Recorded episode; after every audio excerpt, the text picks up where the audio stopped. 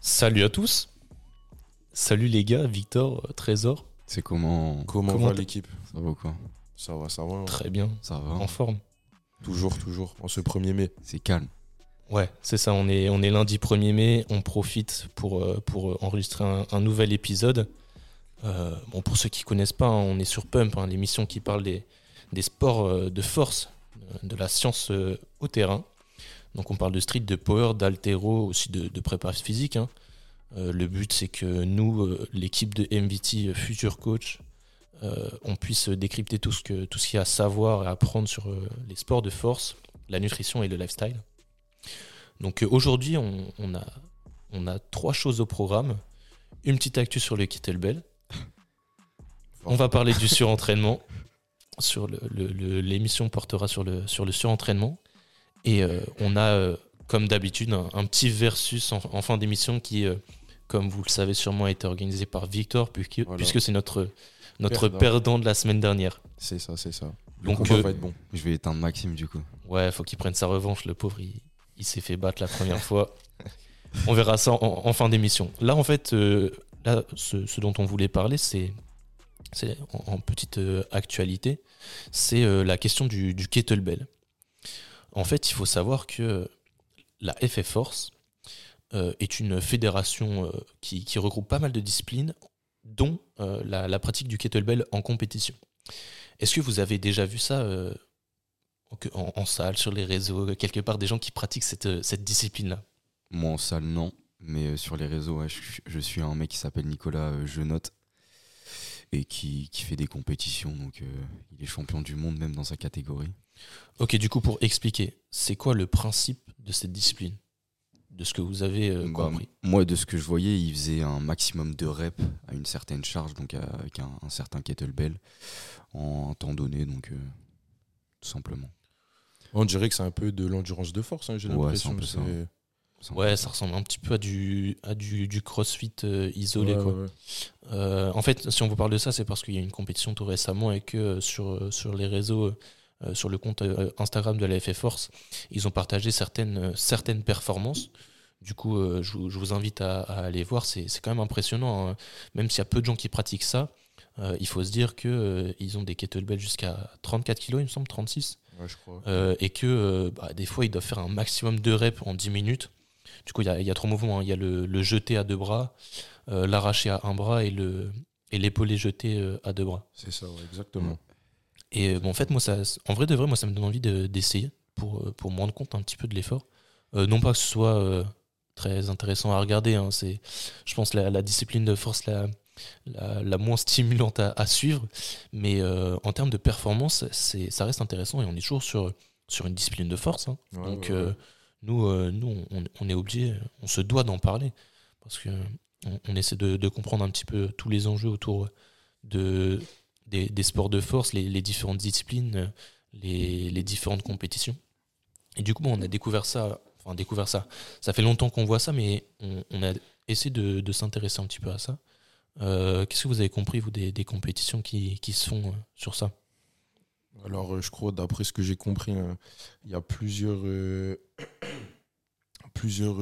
types de compétitions. Je crois qu'il y a des épreuves de 5 minutes. Ensuite, il y a aussi des compétitions qui se font sous forme de relais. Il y a aussi des triathlons, il me semble, que tu peux pratiquer du coup en kettlebell. Ça a l'air assez intéressant, comme tu disais, Maxime. Je pense que c'est une discipline... Enfin, personnellement, je ne connais pas trop. C'est la première fois que j'en entends parler. Je pense que c'est une discipline à ne pas négliger, franchement. Après, pour avoir jamais vraiment fait de kettlebell, pardon, je galère à le dire. Ça a l'air assez complexe, franchement, assez technique. Bah en fait, c'est de l'haltéro. Hein. Ouais, c'est de l'haltéro, ouais. Mais sous une autre forme. Enfin, c'est de l'haltéro un petit peu plus grossier. C'est pour ça que je parlais de crossfit, c'est que l'enjeu n'est pas de porter très très lourd, l'enjeu est de faire beaucoup de reps. Ouais. Si j'ai bien compris, hein, ouais, c'est ça. Sur les trois différentes épreuves. Du coup, si vous regardez, il y a des gens. Enfin, là, ce que j'ai sous les yeux, en fait, c'est une vétéran en moins de 68 kilos qui a fait 172 répétitions à l'arraché, donc en moins de 10 minutes. Hein, à combien de kilos ? Avec un kettlebell de 12 kilos. Ah ouais. Et en fait, nous qui sommes habitués à faire de la force, avec du coup des séries plutôt maximum 20, enfin, en fait, je sais pas combien vous faites de reps quand vous travaillez, mais moi je dépasse rarement les 20 répétitions. Ouais, pareil, ouais. Là, se dire que la fille a fait 172 reps sur le même mouvement, ouais, non-stop. Surtout une vétéran, tu vois. Ouais, non, mais en vrai, c'est impressionnant. Moi, ouais, je me demande vraiment ce qu'on donne sur ça. Mais ça donne des idées, en vrai. Il faut qu'on teste. Ça pourrait être. Si un jour on fait des de challenge. Ouais, c'est ce que j'allais dire. Si un jour on fait des petits challenges, on testera. Hein. Ouais. Le but, c'est de voir ce que ça donne, les disciplines de force. Donc là, du coup, c'est du crossfit, je dirais, avec une partie haltéro, mais où le but, c'est de faire le maximum de reps en un temps imparti. Nous, ça nous parle un petit peu moins parce qu'on est plus sur des efforts maximaux en termes de charge, plus qu'en termes de répétition. Mais pour autant, c'est intéressant de voir le travail qu'il y a derrière ça, parce que même s'il y a peu de gens qui pratiquent ça, peut-être qu'un jour, ce sera un petit peu plus populaire, sûrement grâce au CrossFit. C'est le CrossFit qui met beaucoup de disciplines de niche en lumière. C'est vrai. Mais là, je vois, moi, sur le site de la Ligue des Kettlebell IKMF, genre ça, je pense que ça pourrait être un truc qui pourrait nous intéresser, parce qu'en gros, c'est avec deux kettlebells, c'est en gros 3 minutes par mouvement et 3 minutes de récupération. Donc sur les 3 minutes par mouvement, il faut faire le maximum de reps. Ouais, de c'est kettlebell. Chaud. En vrai, ça, mais tu vois, c'est stimulant. Ouais, mais c'est stimulant parce que. C'est sur quel mouvement t'as dit ? Les 3 mouvements, donc ceux que tu as cités. Arracher un bras, ouais. 2 bras et. Non, épaule jeter 2 bras. C'est arracher un bras, jeter 2 bras et épaule jeter 2 bras. C'est ça. Ouais, c'est chaud. Ça peut être chaud, en vrai, ça doit être pas mal à tester. Hein. Ça franchement. Ça s'est passé là en avril. Et il y avait aussi ce que tu avais parlé, la marathon kettlebell, où là c'était 30 minutes, mais avec un kettlebell. Wow. Ouais, 30 minutes. Ouais, 30 minutes. Maximum de reps, c'est chaud quand même. Ah ouais, à la fin, c'est chaud de ouf. Impressionnant. Bon, du coup, on testera ça juste pour le challenge. Je pense que ça va faire quelques blessures parce que si on n'est pas initié à l'haltéro, ça tire quand même sur les bras. Hein. Ouais, ça tire sur les bras. Le but, c'est de bien utiliser ses leviers, de bien utiliser l'élan des hanches pour ne pas ressentir le poids dans les bras. Mais franchement, accumuler beaucoup de reps comme ça, tu en ressors pas indemne. À mon avis, si on fait ce genre de challenge, après, on va être un petit peu KO. Ouais, je pense aussi. Hein. Mais à tester. Ouais. Mais du coup, voilà, c'était notre petite actu du jour. On voulait mettre en lumière une discipline de force qui, je sais pas si elle mérite d'être plus connue. Mais... C'est récent ou pas ? Vous savez pas ? Non, ça fait longtemps que c'est affilié à la FF Force. Hein. Ah ouais. C'est juste que ça intéresse moins. Je pense que les gens qui sont sensibles à ce genre de discipline, ils vont faire du crossfit parce que c'est un peu plus ludique. Il y a une vraie communauté autour du CrossFit, du coup c'est moins redondant. Si vous faites du CrossFit et que vous voulez avoir un record du monde, allez faire cette discipline. Je dis pas que le niveau est pas élevé, hein, je dis juste qu'il y a peu de concurrence, du coup les records établis sont pas, à mon avis, pas encore très, très élevés. Voilà pour la petite actu jour. Maintenant on va passer... à notre sujet principal. Le surentraînement. Le surentraînement, exactement. Qu'est-ce que c'est le surentraînement pour vous ? Alors moi je dirais que c'est tout simplement une accumulation de fatigue physique et psychologique qui joue sur la performance sportive. Pour moi c'est ça. Hein. Ouais, Trésor ? Je dirais pareil, mais je dirais que ça se diagnostique réellement de manière médicale. Mais c'est à peu près ça, c'est un petit peu genre, on va dire, une baisse des capacités de l'athlète, donc psychologique et physique, et qui ont du mal à se restaurer. Donc voilà. Ouais, donc en fait, il faut savoir que la définition va être différente selon les psychologues du sport. Hein. Mais ce qu'on peut lire, effectivement, c'est qu'il y aurait un excès d'entraînement sportif qui serait préjudiciable à la performance. C'est-à-dire que ça va nuire à notre progression. Y a des... Moi j'ai un bouquin sur la préparation mentale, hein, qui parle un petit peu du coup de l'aspect psychologique de la chose. Les auteurs parlent dans ce livre-là du coup du fait que l'entraînement périodisé, c'est ce qui est le plus répandu du coup dans la préparation de tous nos athlètes, où le but, on va avoir une charge d'entraînement à haut volume et à haute intensité, suivie d'une charge d'entraînement plus faible. On parle d'étapes de repos ou période d'affûtage. Et en fait, la charge d'entraînement à haut volume, elle est nécessaire pour induire la fameuse surcompensation, la progression. Et ce qui va faire qu'on est en surentraînement ou pas, c'est si cette charge d'entraînement à haut volume va induire une baisse des performances ou une hausse des performances. Okay. Donc c'est un petit peu compliqué à prévoir, hein. Ce qu'on observe aussi, c'est que ça dépend des gens.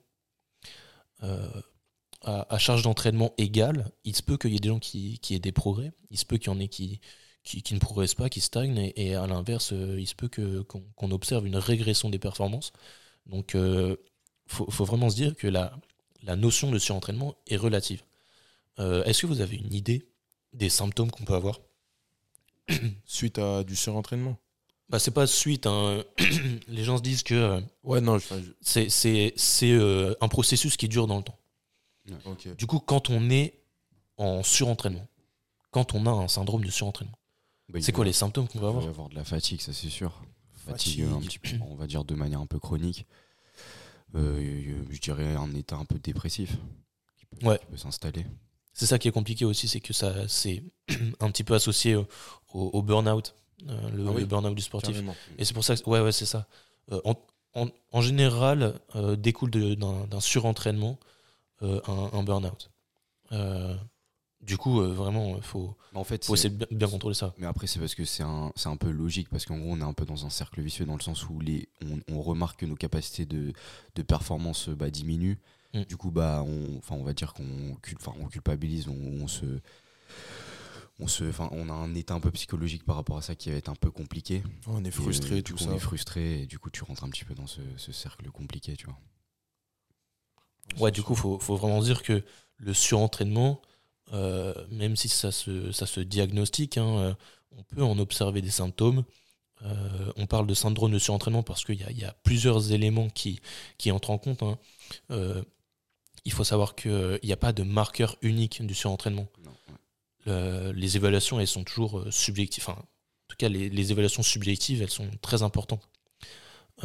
Faut être encadré pour ça. C'est compliqué quand on n'est pas suivi de se dire là, je suis en surentraînement. Parce que, des fois, on s'entraîne plus pour pas forcément des progrès. Mais dans la mesure où la performance est plus oscillatoire, c'est normal qu'il y ait des hauts et des bas. C'est pas pour autant qu'on est en surentraînement. Il faut vraiment se dire que être encadré par un professionnel, un psychologue du sport, un médecin du sport, c'est très important pour ce genre de choses. Non, en fait, ce qu'il faut mettre en avant dans le surentraînement, c'est qu'au-delà de l'aspect physique, où il y a effectivement une baisse des performances, c'est l'aspect mental. C'est vraiment le fait que c'est associé à des symptômes dépressifs, le fait qu'on va avoir une baisse de motivation, parfois un désintérêt pour notre propre discipline. Mais ce genre de désintérêt, par exemple, ça peut venir justement d'éléments extérieurs à nos vies de tous les jours, par exemple. Ouais, alors c'est intéressant, ça me fait rebondir sur ça, c'est que il y a des facteurs de risque, enfin des choses qui peuvent prédisposer à avoir du surentraînement. La base, c'est une trop grosse charge d'entraînement. Okay. Il faut dire que plus la charge d'entraînement augmente, plus les symptômes du surentraînement vont augmenter. Ça, c'est facile à s'imaginer, hein. Donc, c'est vraiment le facteur principal, on va dire. Après, il y a d'autres choses, et c'est là où il faut faire attention avec le burn-out, la définition du burn-out. C'est que le surentraînement, ça peut être du coup associé à un état psychologique, des troubles de l'humeur, un état psychologique de dépression plutôt. Et ça, ce serait associé à une forme d'isolement. On sait qu'il y a des sportifs qui sont isolés de leur famille parce qu'ils sont obligés de s'entraîner dans des centres particuliers. Il y a aussi la pression financière, hein, évidemment. Aussi, aussi, plus simplement, le fait que des fois, enfin de plus en plus, nos sportifs commencent à s'entraîner très très jeunes, parfois dès 5 ans. Et du coup, en plus de se retrouver isolés de leur famille, ils ont une carrière plus longue, entre guillemets. C'est-à-dire qu'ils ont plus le temps de se dégoûter de la discipline, entre guillemets, ou d'être confrontés à différentes épreuves qui font que ça dégoûte du sport. Mais après, tu vois, ce qui est bien aussi dans ce genre de choses, par exemple, quand tu commences très tôt les sports, Tu peux aussi, comme on disait, accumuler une forte... tu sais accumuler de l'entraînement, tu vois, et du coup ta surcharge d'entraînement elle sera diminuée. Je sais pas si tu vois ce que je veux dire. C'est ça, je vois ce que tu veux dire. Ils sont entraînés à avoir beaucoup de volume d'entraînement, et peut-être que ces personnes-là justement sont moins je pense, Trésor, tu vas me retrouver si je dis ça, mais en gros le surentraînement, ça serait avoir une charge d'entraînement qui dépasse la capacité de récupération. Okay. Et c'est pour ça qu'on parle de notions un peu subjectives, c'est que ça dépend vraiment des gens, et même si on peut l'estimer, ta capacité d'entraînement, on ne sait pas vraiment la quantifier, la mesurer. Voilà. Okay. D'accord. Du coup, c'est vraiment relatif. C'est vraiment se dire, grossièrement, si tu n'arrives pas à accumuler 30 séries par groupe musculaire par semaine, c'est que ta capacité d'entraînement, qui est du coup associée à ta capacité de récupération, elle est un petit peu en dessous de ça. D'accord. Mais encore une fois, pour modifier ça, tu peux améliorer ta capacité d'entraînement, que ce soit par l'entraînement grossièrement, ou juste améliorer ta capacité de récupération. Aussi. Ouais, c'est sûr. La récupération qui a un grand rôle dans... Ouais, on en a déjà parlé, mais la récupération, ça se travaille tout autant que l'entraînement lui-même. Mais après, moi, j'aimerais bien revenir sur un des points que tu as évoqué tout à l'heure, parce que tu disais un petit peu sur l'environnement. Ouais. Et ça, c'est important, parce que je ne sais pas si vous avez été familier avec les notions psychologiques de Hans Selye. Je ne sais pas si ça vous dit quelque chose. Le père du stress.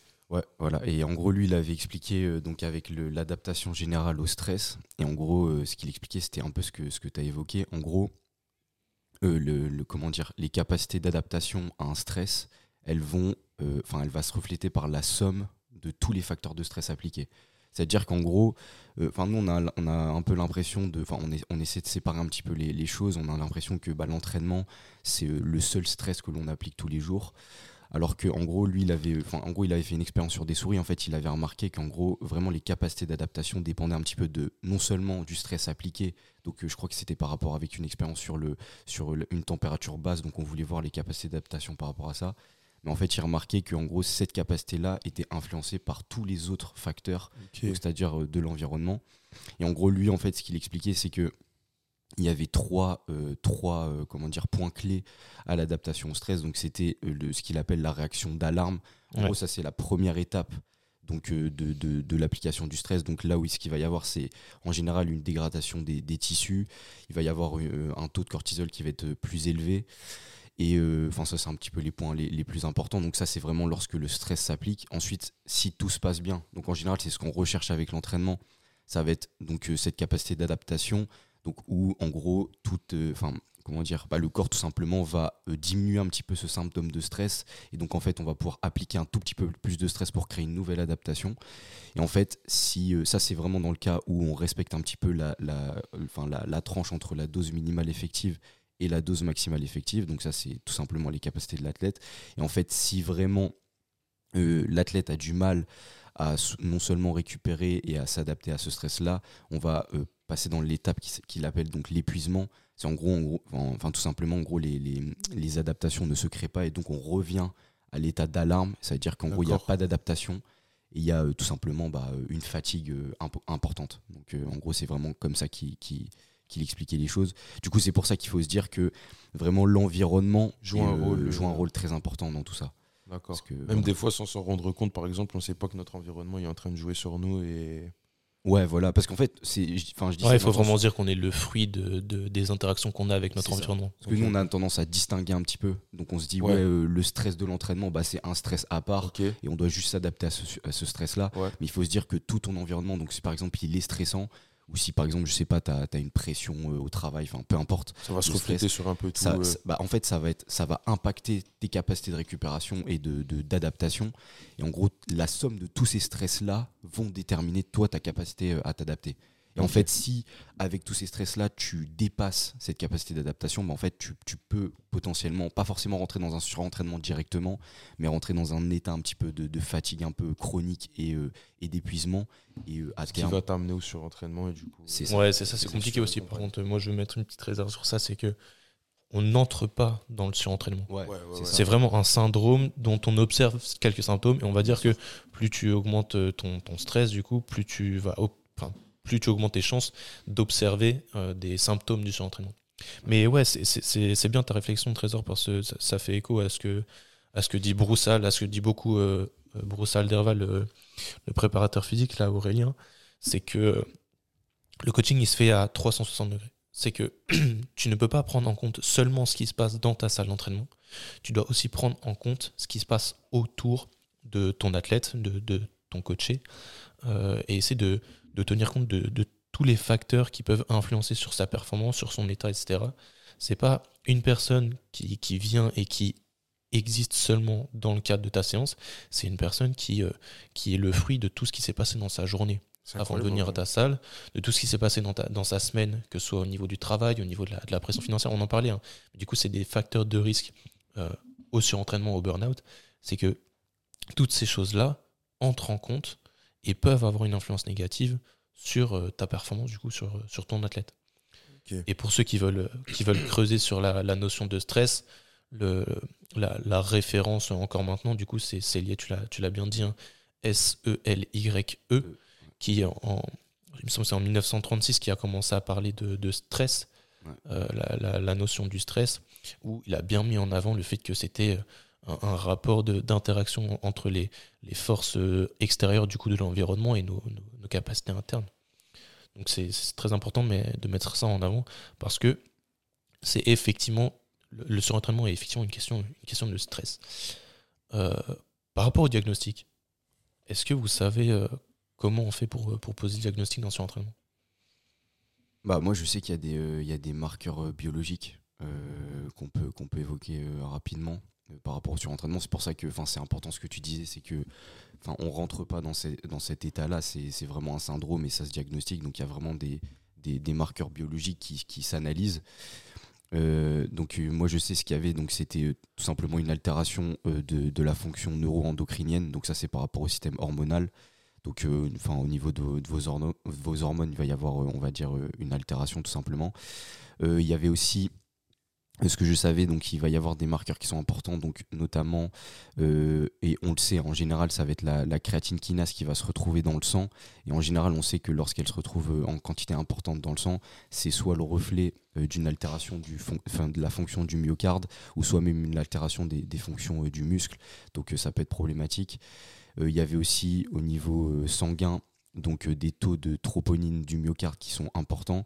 Donc ça, en général, c'est tout simplement le reflet aussi d'une altération qui peut être soit problématique au niveau cardiovasculaire et tout simplement du muscle du cœur. Il va y avoir aussi ce qu'on avait évoqué, hein, en général, une dégradation des tissus, donc ça va être un catabolisme important. Donc le rapport entre synthèse protéique et catabolisme musculaire va être vraiment plus du côté du catabolisme musculaire, donc on va avoir du mal à créer de la masse musculaire. Ensuite, il va y avoir tout ce qui est altération au niveau somatique, donc ça va être au niveau physique et aussi psychosomatique, donc par rapport aux capacités psychiques qui vont se refléter donc sur le corps. Et il va aussi avoir, donc ça c'est l'un des points les plus problématiques, entre guillemets, pour le sportif, ça va être vraiment cette capacité au niveau neuromusculaire. Donc vous allez avoir beaucoup plus de mal à transférer l'information au niveau de la périphérie. Donc en termes de performance, ça va être vraiment problématique. Il va y avoir vraiment un problème au niveau de l'échange entre le système nerveux central et le système périphérique, voilà, tout simplement. Donc forcément une altération des performances. Donc ça, c'est vraiment des marqueurs qui se mesurent. Donc c'est vraiment pour expliquer que c'est pas un état qu'on diagnostique comme ça tout seul, de manière isolée. Non, c'est vraiment quelque chose qui se diagnostique tout simplement de manière médicale. Hein, donc allez consulter au cas où, hein. Ne dites pas. Il faut consulter quoi du coup ? Un coach ? Non, un coach n'est pas un médecin, malheureusement. Non, un médecin. Mais un coach peut déduire justement ce genre. Non, même pas. Mais en fait, dans le bouquin que j'ai lu, les coachs les mecs qui faisaient des études sur le surentraînement et qui essaient de poser ce diagnostic-là, ils partaient du principe simple que les athlètes diagnostiqués en surentraînement, c'était ceux qui avaient une diminution constante des performances en l'absence de toute maladie médicalement diagnostiquée. Ok, d'accord. C'est-à-dire que si, ouais, en fait, s'il n'y a pas d'explication médicale par rapport à une pathologie autre, en théorie, il n'y a pas de raison que tes performances baissent. Si tes performances baissent, c'est qu'il y a une composante du surentraînement qui entre en compte. Un des symptômes du syndrome du surentraînement. Okay. Et du coup, c'est comme ça qu'eux le posaient pour leur étude scientifique. Après, sinon, c'est un psychologue, c'est un médecin que tu dois avoir. Hein.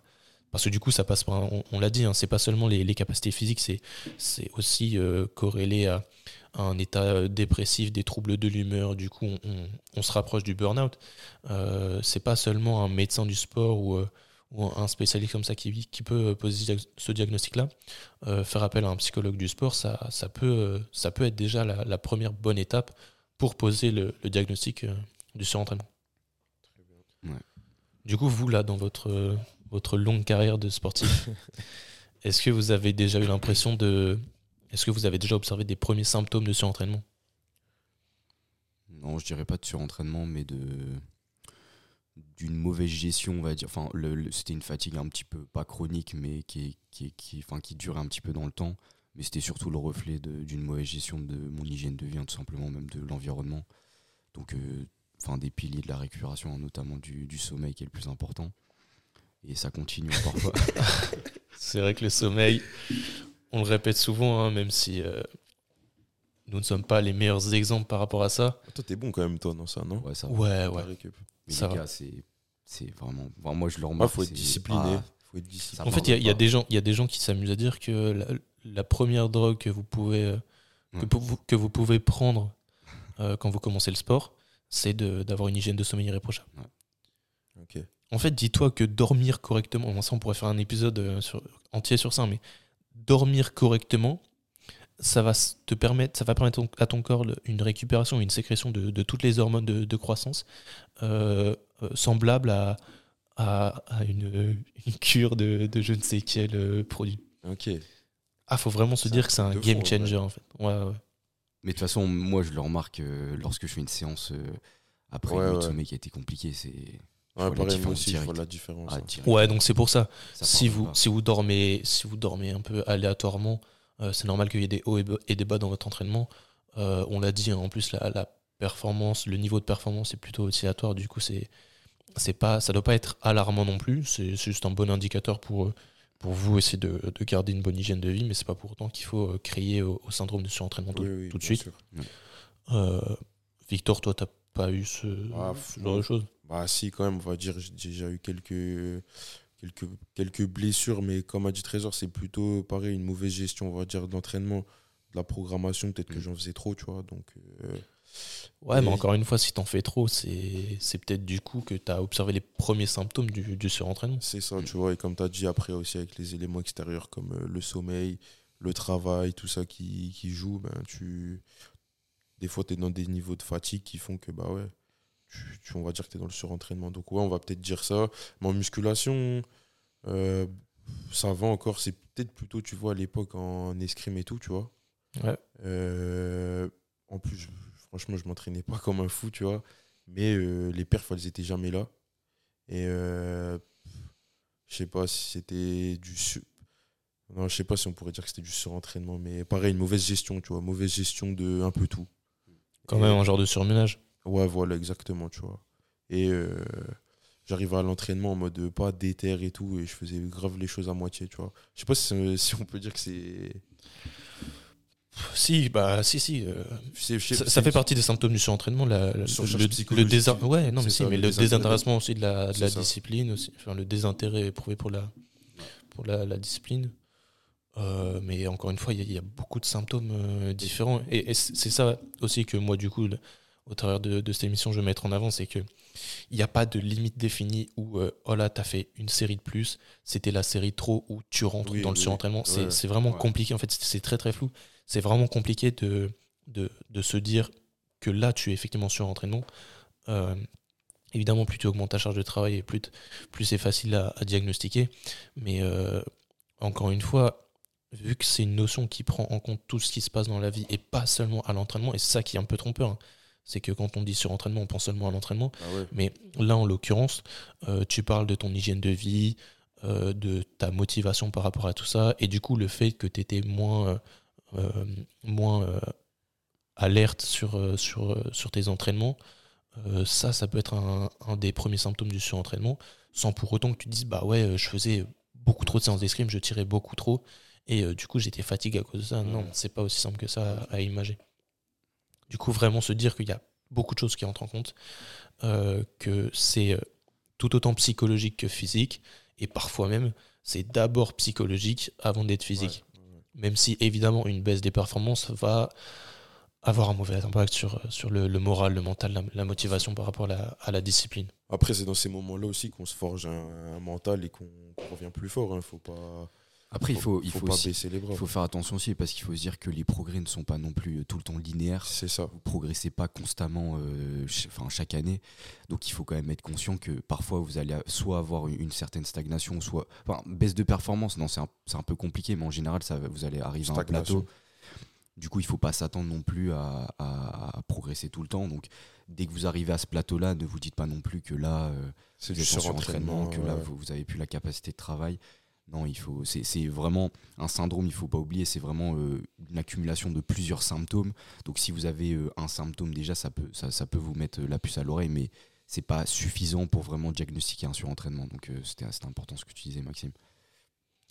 Ouais, le surentraînement, faut vraiment garder de la distance avec ça, prendre du recul. C'est que il y a tellement de symptômes que techniquement on pourrait tous être en surentraînement, alors que parfois c'est juste t'es pas bien organisé autour de ton entraînement, t'as pas une bonne hygiène de vie, t'as mal programmé un bloc, ça va très très vite, et c'est pas pour autant qu'il faut lâcher et tout ça. Faut quand même persévérer, hein. Le sport c'est pas facile. Ouais.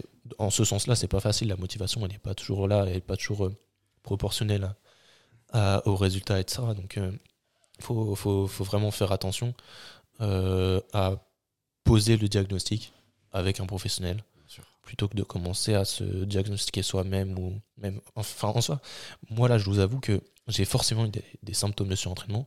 Pour autant, vu que j'ai pas été suivi et que j'ai personne qui peut m'aider à avoir du recul sur ça, je vais avoir énormément de mal à vous dire que oui, j'ai eu une période avec un surentraînement. Il y a tellement de facteurs qui entrent en compte que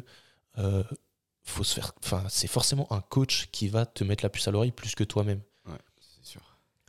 Parce qu'il faut avoir du recul sur les choses que ton corps te dit, ce que tu peux observer sur la motivation, l'intérêt pour la discipline. Mais du coup, pour finir sur cette notion de surentraînement, pour vous, c'est quoi les risques d'un surentraînement ? C'est des grosses blessures qui, à terme, vont pas te faire durer dans le temps, tu vois. Ouais, après, c'est ça. Le premier risque, c'est la blessure. Et ça peut compromettre après des carrières, des trucs comme ça, tu vois, bêtement. Bêtement, juste parce que tu t'es pas écouté ou que tu t'es pas senti, et puis voilà. Moi, je dirais les blessures. Ouais, blessures.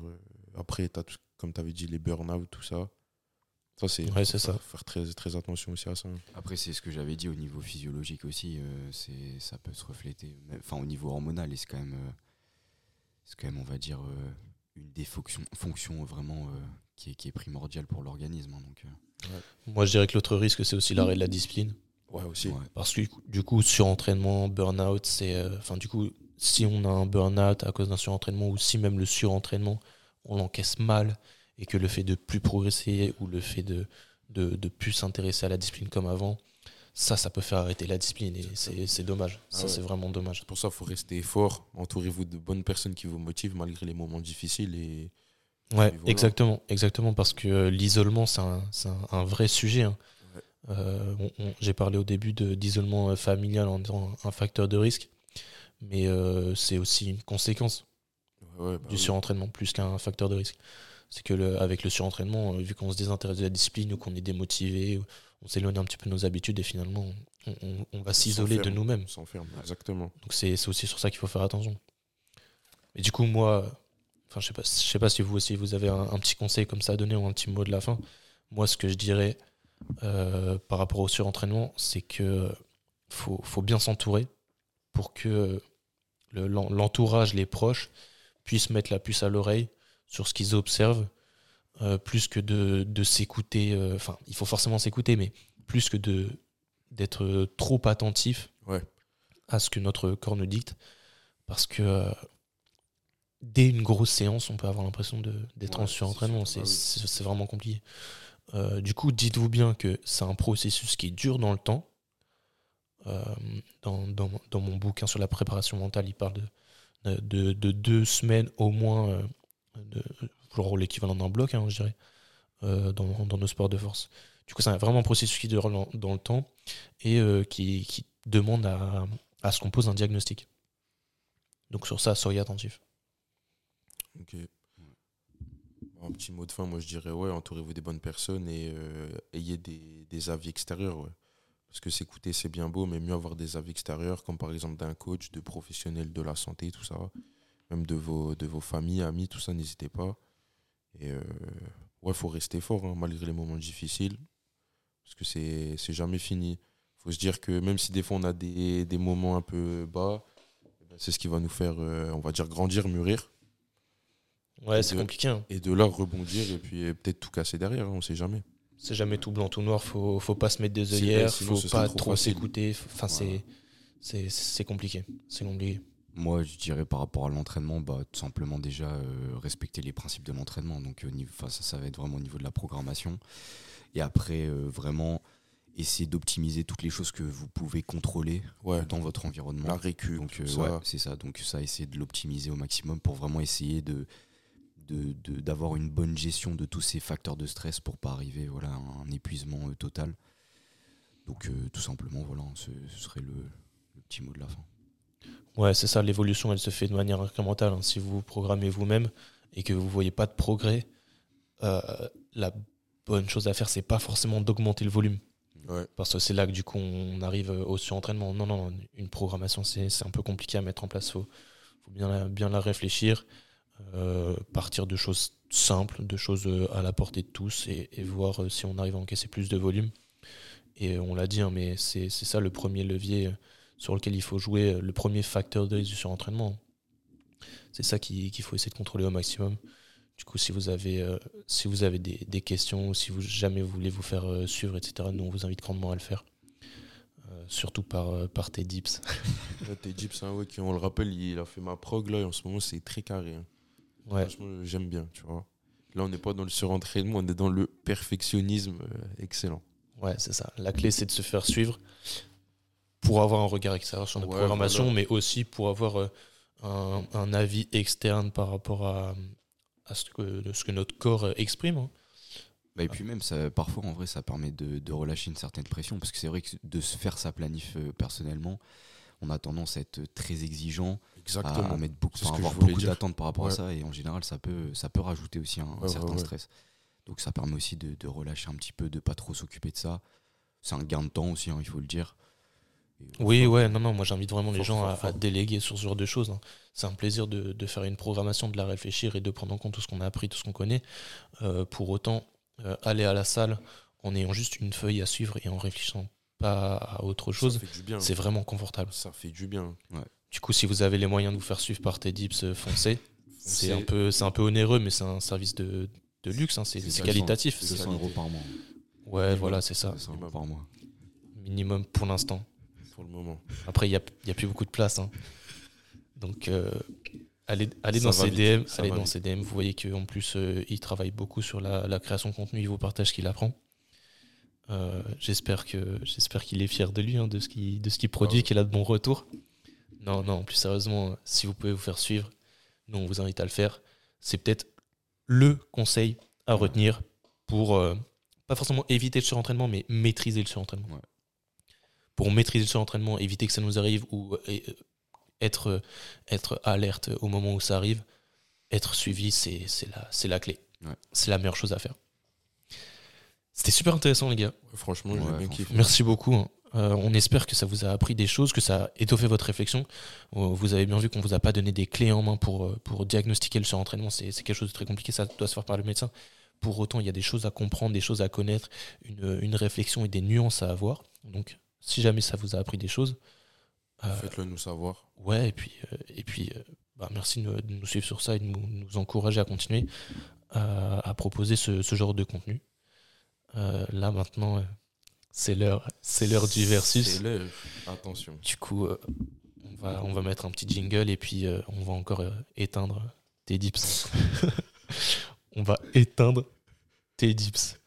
Parce que là les gars, je m'appelle pas. La dernière fois, c'était qui ? C'était moi contre Ted Dips encore. Ouais, c'est ça. Les gars, je préfère préciser, je ne m'appelle pas Ted Dips. Mais si, ça va venir. TD Athlétique. TD Athlétique. Ouais, mais ça veut rien dire. TD Athlétique ou Ted Dips ? Ted Dips, ouais. C'est même pas TD Athlétique, c'est TD Athlétique Development. Voilà. Voilà, parce que lui, c'est le produit Dips, c'est pour ça qu'on l'appelle comme ça. Ouais, c'est ça, c'est son mouvement phare. Si vous préférez Ted Dips, je changerai. En vrai de vrai, c'est quoi ton mouvement préféré en street ? Bah, en vrai, il fait le gamin, il veut juste pas dire les dips. Non, mais en vrai, ça varie. Non, le dip, je kiffe, mais ça dépend. Non, mais vas-y, c'est le dips quand même. Tu vas pas me dire que c'est le squat. Non, c'est pas le squat. Non. Et tu m'as dit que t'aimais pas les tractions parce que c'était full concentrique. Non, mais en vrai, squat, ça va, je kiffe, mais. Ouais, non, dips. Ouais, voilà, c'est bien. Mais c'est bien, on a chacun notre truc, les gars. Ouais, non, après, muscle-up, j'aime bien, mais je suis pas encore bon, quoi, c'est ça. Mais sinon, je pense que si j'étais bon, je pense que tout le monde dirait muscle up si on avait un niveau de bâtard. Ouais. Non, mais moi j'aime bien. Enfin, moi, en fait, je vais dire muscle up parce que c'est le mouvement où je suis un peu meilleur par rapport à vous. Mais c'est pas pour autant. Ouais, c'est ça. Mais c'est pas pour autant que je surkiffe et que je suis une bête. C'est juste j'ai plus des facilités sur ça. Trésor, c'est les dips. Toi, ce serait plus le squat. Ah, mais quand même, au squat, toi, t'es bon. Hein. Je veux dire, t'as un très beau squat. Hein. Ouais, non, mais j'ai un plaisir. Il descend. J'ai un beau squat, mais. Petite fesse. Bon, ok, les gars. On va passer au G. On va passer au G.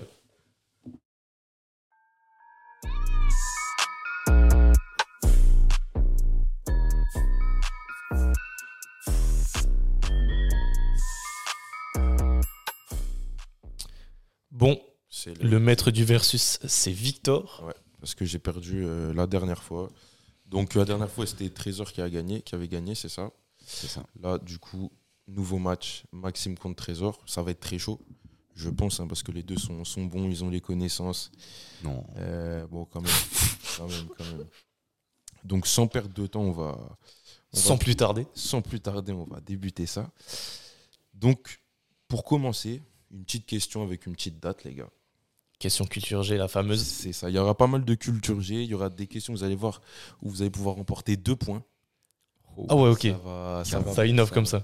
Il y a combien de questions ? 1, 2, 3, 4, 5. Il y en a 5. Ok. Alors, pour commencer, première question.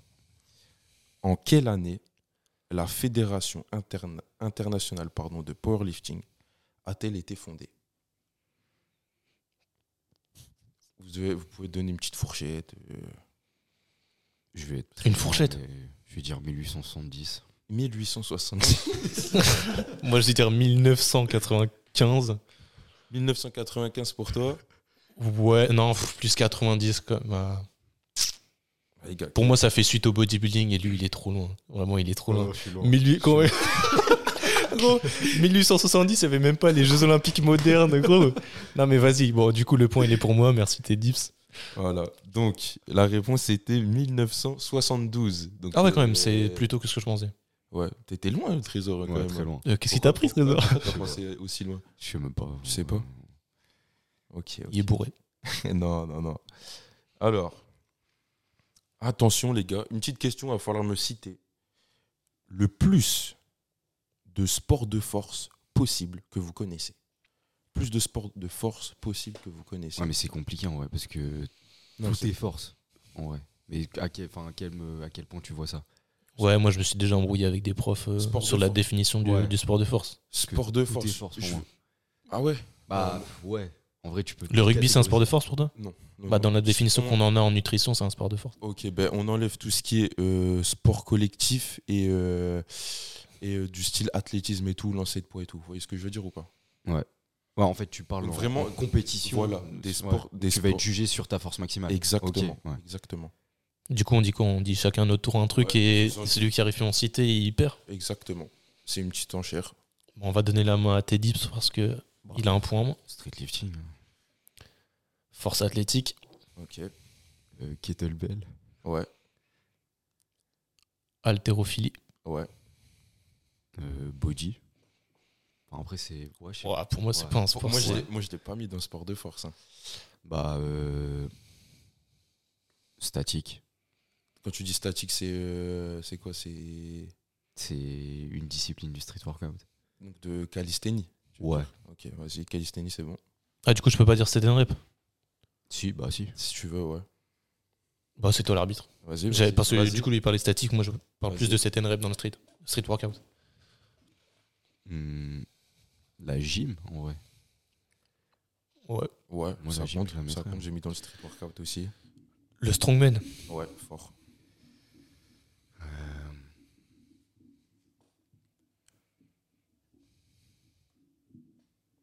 Il y en a encore un. Ouais, moi, j'en ai encore deux. Encore deux, toi? J'ai envie de voir lesquels t'as. Je suis meilleur que le maître du jeu. Let's go. On rappelle, ça fait 1-0 pour Maxime. Hein, pour ouais, là, on a égalité. Si j'en cite un de plus. Non, j'ai pas. T'as rien d'autre, Ted Dips? Non. Bah, on a le crossfit. Exactement. Et on a le mace lifting. Exactement. Discipline de la FF Force. Ouais, et on a aussi le bras de fer sportif. Exactement. Ah, ouais. On a aussi le street curl. Ah oui, le street curl. Et on a aussi le développé couché. Il y a des compétitions uniquement de développé couché. Ouais, bench only, ouais, c'est vrai. Et après, t'as le powerlifting équipé, ouais. Du coup, à l'inverse du row. Donc, ouais, non, il en restait pas mal encore. Pas mal. Et puis, genre, il y en a encore plein que. Moi, j'en avais plus. Hein. Franchement, tu les avais tous dit après. Non, franchement, fort. Donc, on est sur un 2-0 pour Maxime. Attention, les gars. On l'éteint comme prévu. Attends, là, c'est une question. Ils le savent très bien. Question à 2 points. Donc, Trésor, à tout moment, tu peux revenir. À 2 partout. Merci. Alors, écoutez, s'il a les points, je sais. En plus, c'est assez bidon. Il faut le savoir quand même. Quel athlète de street lifting a fait le plus gros total en compétition, toutes catégories confondues, et quel est le total qu'il a fait? Wow. C'est Baki qui a le record, non? Pour moi, c'est Baki qui a le record du monde. Ok, et toi? Ouais, mais athlète quoi? Athlète international? Athlète de street lifting, ouais, international. Il y a une fédération internationale, c'est l'ISF, non? La fédération. Ouais, je crois, c'est ça. Ouais. Parce que moi, je. C'est quoi? En fait, c'est quoi tes sources? Un Ukrainien là. Non, moi, c'est par rapport au championnat du monde. Ok. Du coup, organisé par l'ISF. Ouais. Ok. Toi, t'as quoi, toi? Je sais plus comment il s'appelle, mais. Après, le problème, c'est qu'il a des records, mais pas officiels. Ouais, voilà, mais c'est pour ça. C'est ça mais c'est le problème de la discipline, c'est qu'il y a beaucoup de choses qui ne sont pas encore établies. Ah, officielles. Ouais. Bah, moi, j'en ai un, mais j'ai pas son nom. Donc, Bah, du coup, t'en as pas. Ouais. Donc, toi, tu dis Baki. Est-ce que tu veux que je dise un total? Ouais, donc attends, déjà, on va voir qui a le point sur l'athlète. Donc, toi, tu dis Baki, et toi, tu sais pas, du coup. Bah, du coup, ouais, non. Enfin, Maxime qui remporte le point sur l'athlète qui a été Baki, exactement. Ah ouais, c'est pour ça qu'il y avait 2 points. Ok. Ouais. Et pour le total, on fait un genre de au plus proche. Si vous voulez, ouais, on peut faire. Parce que pour moi, l'enjeu là dont tu parlais, c'était de passer les 600. Du coup, il a un peu moins que ça. Ouais. Si on fait le calcul, hein, il a 42,5. Ouais, il a 42,5 OMU. 160. Traction, il a passé quoi? Il avait 105, je crois, et 160. Il a passé 105 en compète. Ouais, pour moi, peut-être pas à la compète là, championnat du monde, mais ouais, non, mais c'est pour ça. Pour moi, il était un peu en dessous. Bah, il était à 100 alors. Il était à 100 et au squat, je crois, il avait ah non, je sais pas s'il y a eu squat à ce moment-là. Si, il y avait, je crois. Ah, pour moi, le total, il est autour de, il a 541, un truc comme ça. Non mais attends, tu parles de quelle compète? Parce que moi, les derniers championnats du monde, il y avait le squat. Hein. Ouais, en fait, 540, c'est peut-être pas beaucoup. Attends, on refait le calcul. Il y a 140, 160, 300. 200, ouais, en vrai, non, si, il y a peut-être 540. Il a fait combien en squat? Je sais plus, il avait fait 200. Pour moi, il a 220 en compète facile. Quelques, ouais, 220 quelques, 220. Pour moi, c'est 540. En vrai, avec le calcul, 540 on est okay. Peut-être 530, 540. Et toi, Trésor, il commence à Trésor, checker, vas-y, il triche. Calcul, non, mais gros. Non, du tout. Non, j'ai mon téléphone. Non, mais gros. Attention, monsieur l'arbitre. Il va y avoir des points de pénalité, il va y avoir des cartons yellow. Tu parles de cette compétition? Non, la dernière, c'est pas la dernière, celle-là. La dernière, il n'y avait pas Ludo. Ça, c'était en Ukraine, gros. Là, tu vas en Ukraine, c'est la guerre, mec. Non, mais là, il n'y avait pas Ludo aussi. Hein. Ouais, il n'y avait pas Ludo. Ouais, les deux, il les a pas faites. C'était quand, alors? C'était à Berlin. C'était à Berlin. Ah ouais, c'était en Allemagne. Ouais, en Allemagne. Ok, d'accord. Bon, allez, Trésor, un petit total, du coup. Parce que là, il a remporté le point sur l'athlète, donc il a 3-0. Là, tu peux peut-être gagner un petit point sur le total. Il a dit 540, c'est ça ? Ouais, je veux dire 540. Total, pour moi, il avait fait 105. Il n'avait pas fait 42,5. Il avait fait, je crois qu'il avait fait 40 au muscle-up. 105. Ouais, 105 aux tractions. Au dips, il avait refait 160. Il n'avait pas eu 165. Et au squat, je dirais qu'il avait eu... 230. Donc, j'ai pas fait le calcul, mais. Approximativement, tu dirais. Bah, attends, on va faire précis. Ça, ouais, c'est un gamin. Ah non, mais tu vois. C'est un gamin. On va faire précis. Parce qu'en vrai, 540, j'ai été gourmand. Du coup, il a juste à dire 530 et il a le point. Ouais, 535. 535, 540, bien joué. Trésor qui remporte le point sur le total qui était de 532,5 kg. Ah ouais, vraiment. Ouais, pas mal en vrai. Ouais. Donc on est sur du 3-1, c'est ça ? Ouais, 3-1. Voilà, la Maxime qui met une piquette hein, quand même, si je puis me permettre, Trésor. Si je puis me permettre. Alors attention, nouvelle question. Toujours sur... Ah non, là on va faire le juste prix, tiens. On va faire le juste prix. Alors moi, vous savez, je fais du squat, tout ça. J'aimerais bien m'acheter une paire de genouillères SBD. Ok ? Alors, d'après vous, combien coûte une paire de genouillères de force ? Moi, je le sais. Bah là, il va connaître. Ouais. Sur le site. Je dirais, je sais pas. J'avais déjà posé la question, du coup, j'avais regardé le prix. Je crois 60 balles. Hein. 60 balles pour toi ? Je crois qu'elles sont plus autour de 80. Mais tu parles de la version haltérophilie ou la version force ? Force, okay. Parce qu'exactement, j'ai vu que... La version haltérophilie, elle est plus chère, il me semble. Ouais, exactement, t'es bien renseigné. Ouais, non, pour moi, c'est autour de 80. 80, et toi ? 60 ? 65. C'était 74,99 € pour la paire de genouillères de force SBD. Et comme t'as dit, Maxime, exactement, il y a des genouillères exprès pour l'haltéro. Ouais. J'ai regardé, donc c'est juste... l'épaisseur qui change, c'est ça. Ce que je comprends pas, c'est que pour l'haltéro, c'est moins épais que pour la force et c'est plus cher. Genre, c'est un millimètre, j'ai vu, il y a 5 millimètres de, je sais plus comment ils appellent ça, l'épaisseur. D'épaisseur, mais la matière. Ouais, la matière, je sais plus comment ils appellent ça. C'est du néoprène. Ouais, c'est ça, exactement, ouais, c'est ça. Juste, il y en a moins, mais c'est plus cher. C'est ça que j'ai pas trop compris. Et est-ce que tu sais la différence réelle entre ces deux ? Bah, en fait, c'est que c'est pas les mêmes normes déjà. Et il faut savoir que les genouillères d'haltéro, elles sont moins haute que les genouillères de force. Les genouillères de force, c'est vraiment la hauteur d'une bouteille d'eau presque. Ok, d'accord. Alors les genouillères d'haltéro sont un peu plus courtes. Juste pour le genou, quoi, à fond. Ouais, en gros, ouais. Okay. Et vu qu'elles sont plus fines, elles sont plus faciles à porter et ça va moins bloquer la flexion. En haltéro, on a le droit de mettre même des bandes de genoux. Ce qu'on veut pas en haltéro, c'est avoir des genouillères trop serrées qui réduisent l'amplitude au squat. Ou alors qui retarde la flexion. Mettons, tu fais un épaulé, tu dois tirer ta barre et te placer en dessous très vite. Si tu as des genouillères qui t'empêchent de te fléchir très vite sous la barre, bah, potentiellement, c'est un frein. Okay. Du coup, il ne faut pas des genouillères... Enfin, faire de l'haltéro avec des genouillères SBD de force athlétique, c'est un peu plus compliqué. Okay. Ça se fait aussi, mais c'est un peu plus compliqué. Moi, tu vois, je pensais que ça allait pas trop changer, justement. Okay. Bah, intéressant. Ça, mais après, ça dépend aussi des normes, hein, je ne sais pas, mais je crois que les genouillères d'haltéro ne sont pas IPF. Alors que les vraies genouillères le sont. Mais je ne sais pas si elles sont aux normes IWF. Ok. Donc on est sur du 4-1. Je vois Trésor. Il a le démon. Il est trop vénère.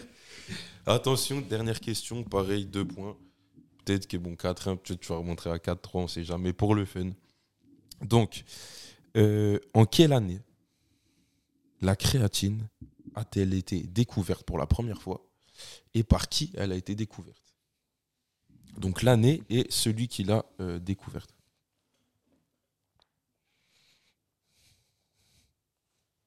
À savoir, c'est bon à savoir.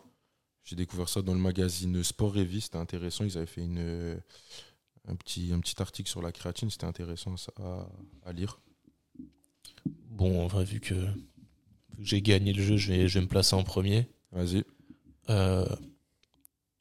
C'est un Français qui l'a découvert, non ? Exactement. Il me semble qu'il l'a découvert dans les années 30. 1930. Non, j'aurais dit, 1950, truc comme ça. 1900. Oh, t'es bien parti. Donc, j'ai pas le nom du gars. Ok. Donc, vas-y, je veux dire, il s'appelle Eugène Et mec, t'es bouillant. Jure, c'est ça. Mais mec. Mais ouais. Mec. Et lui, et il par est contre, bon. Gros, je sais pas d'où je te sors ça. C'est pas, enfin, c'est, il y a Eugène, mais c'est pas son blaze en entier. Ah merde. Non, mais oui, j'ai bon. Pas son nom entier, mais t'es bon. Non, mais ça, enfin, il y a moyen que ça me dise quelque chose. Mais ouais, du coup, c'est un français. Ouais, français. Bon, franchement, t'es bon sur ça. Toi, donc du coup, la date, les gars. La date, moi, je sais pas du tout. 1930 et toi. 1940. Ouais. Ok. Donc, vous étiez loin tous les deux. C'était 1832. 1832, ah ouais, ouais. Première découverte de la créatine. C'est tout. Par, du coup, vous l'avez pas le... Non, pas du tout. Non. Par François-Michel Eugène Chevreul. Ah, mais si, gros. Ouais, mais Chevreul, ça me dit quelque chose. Ouais. Hein. Ouais. Et mais en fait, je suis con, mais moi, j'ai réfléchi par rapport aux compléments plus que par rapport aux substrats énergétiques. Ouais. Du coup, je l'aurais mis beaucoup plus tôt. C'est ça, il les a découverts tout simplement. Ils ont eu des recherches sur les compléments aussi. Ouais, ouais, de ouf. Alors qu'en vrai, c'est un substrat énergétique, du coup, ils l'ont forcément découvert. Du coup, 1800 quoi, t'as dit ? 1832. Ok. Et pour info, François-Michel Eugène, il est mort à 102 ans. Vous imaginez à son époque ? Le boss. Ouais, 102 ans dans les années comme ça, là. Incroyable. Incroyable, hein. Donc, on est sur une défaite de Trésor, si je puis me permettre. Ah, moi, ça me fait plaisir. Moi, ça me fait plaisir, franchement. Après toutes ces défaites, voilà. Donc, ça veut dire que Maxime gagne ce versus 4-1. Bravo à toi, Maxime. Merci. Trésor, merci, monsieur l'arbitre. Pour le prochain, du coup, épisode de MVT, tu vas devoir faire le quiz. Ah, je vais, franchement, on va voir. Parce que là, il va se venger fort comme il faut. Ah, tu vas mettre des trucs durs. Ah, frérot, on va tous les deux finir à zéro, vrai. Lui, il va s'enlever sur le scientifique. C'est tous les sujets. Force, sciences de l'entraînement, nutrition, même prépa. Lifestyle. Prépa, ouais, en vrai. Tous les prépa sports. Physique générale, tu veux dire ? Tous les sports. Ah, tous les sports, je sais pas. Après, ça dépend. Non, mais vas-y, gros. Non, en vrai, je vais pas dire tous les sports parce que sinon vous avez commencé à parler de foot et moi j'en ai rien à foutre de ce sport. Du foot, c'est le jeu. Non, BG. On est sur une émission. Les gars. Il veut que des questions. Non, les gars. Les gars. Et c'est un escroc. On est sur Pump. Bah, c'est prépa physique. Prépa physique, ça touche tous les sports. Ouais, mais à ce moment-là, tu me parles pas de culture G de foot. Bah, non, mais tu peux parler. Bah, en soi, regarde, on parle de culture G de plein de trucs qui n'ont pas forcément à voir avec Pump. Ah si, ça a un rapport avec la nutrition, les sciences, non. Non, mais si je commence à parler de... Exemple, toi, tu pensais à quoi combien de Ligue des Champions a gagné le Real Madrid, des trucs comme ça. Okay. Des trucs de sport de combat, un petit peu. Ah oui, ok. Ah, ça fait, bah, bien sûr, voilà. Au pire, vous nous dites les gars, en commentaire, tout ça, si ça vous plaît, ça vous plairait d'avoir des quiz un peu sur sur tous les sports, tout ça. Ouais, bah ça peut être intéressant, en vrai, ça peut élargir un petit peu les connaissances, je trouve. Vous nous dites... Et Trésor, il fera un bon petit quiz comme il se doit. J'ai peur un peu des questions que tu vas poser. En fait, j'ai peur du scientifique que tu vas poser. Des questions scientifiques. Non. Bah moi, je suis plus chaud qu'on étoffe. Enfin, justement, tu as des connaissances sur ça. Du coup, je suis plus chaud qu'on étoffe la réflexion sur ça. Parce que le but, c'est quand même d'apporter un maximum de connaissances, de réflexions, enfin des connaissances, du coup, aux gens qui nous écoutent. Et je pars du principe que les gens sont là pour nous... Les gens qui nous écoutent sont là pour le street, l'haltéro, peut-être la nutrition pour l'hypertrophie. On parle pas de perte de poids, mais on pourrait aussi, parce qu'on est calé en nutrition. Trésor, il est bientôt diététicien, diplômé d'État. Mais du coup, pour moi, les sports de combat, ça peut avoir sa place à la limite, dans la mesure où il y a des enjeux de catégorie de poids. Mais tous les sports co, etc., ça m'intéresse un peu moins. Je trouve ça un peu moins cohérent par rapport à notre émission. Mais encore une fois, si vous voulez qu'on en parle, moi, je peux accepter qu'on fasse un petit hors-série sur la culture G dans le sport en général. Voilà, une petite question hors-sujet. Et puis voilà, enfin, on peut faire un épisode hors-série. Hein. Ouais, toujours une petite question là pour voir. Il veut se question là pour voir un petit peu. Bon les gars, du coup... Merci de nous avoir suivis dans cette émission. C'est ici qu'on sonne le clap de fin. Bon, vous l'avez compris, hein, nous, on aime bien faire les choses en fonction de ce que vous nous proposez, de ce que vous nous dites. Du coup, partagez-nous votre avis sur nos réseaux. Moi, je dis nos réseaux, mais actuellement, c'est principalement Instagram. Hein. Ouais, sur Insta, MVTgram, on rappelle. Et comme d'hab, il y a nos Instagram respectifs. Ouais, suivez fort. Hein. Il y a le coach Ted Dips qui propose beaucoup de contenu. Ouais. Victor DRKS Lifting, c'est ça ? C'est ça, exactement. Qui va proposer beaucoup de contenu aussi sur l'entraînement, qui va vous montrer comment il va devenir champion du monde et qui va détrôner Baki. Du coup, sous pression directement. Du coup, allez suivre tout ça. N'oubliez pas, nous, cette émission, on l'a fait surtout pour vous. C'est un plaisir de tourner ça, de vous partager nos connaissances. Nous, on étoffe nos réflexions, etc. On aime bien échanger sur ça. Mais du coup, si vous voulez participer à l'évolution du podcast, nous, ça nous fera plaisir de vous le permettre. D'ici là, on vous envoie beaucoup de force. C'est ça. À la salle, au taf, en cours. Ouais, vous connaissez, comme d'hab. Et n'oubliez pas, votre progression n'a pas de limite. Alors, croyez en vous. Let's go. C'était MVT. Merci à la prochaine, les gars. Ouais, à la prochaine. On vous dit à la prochaine.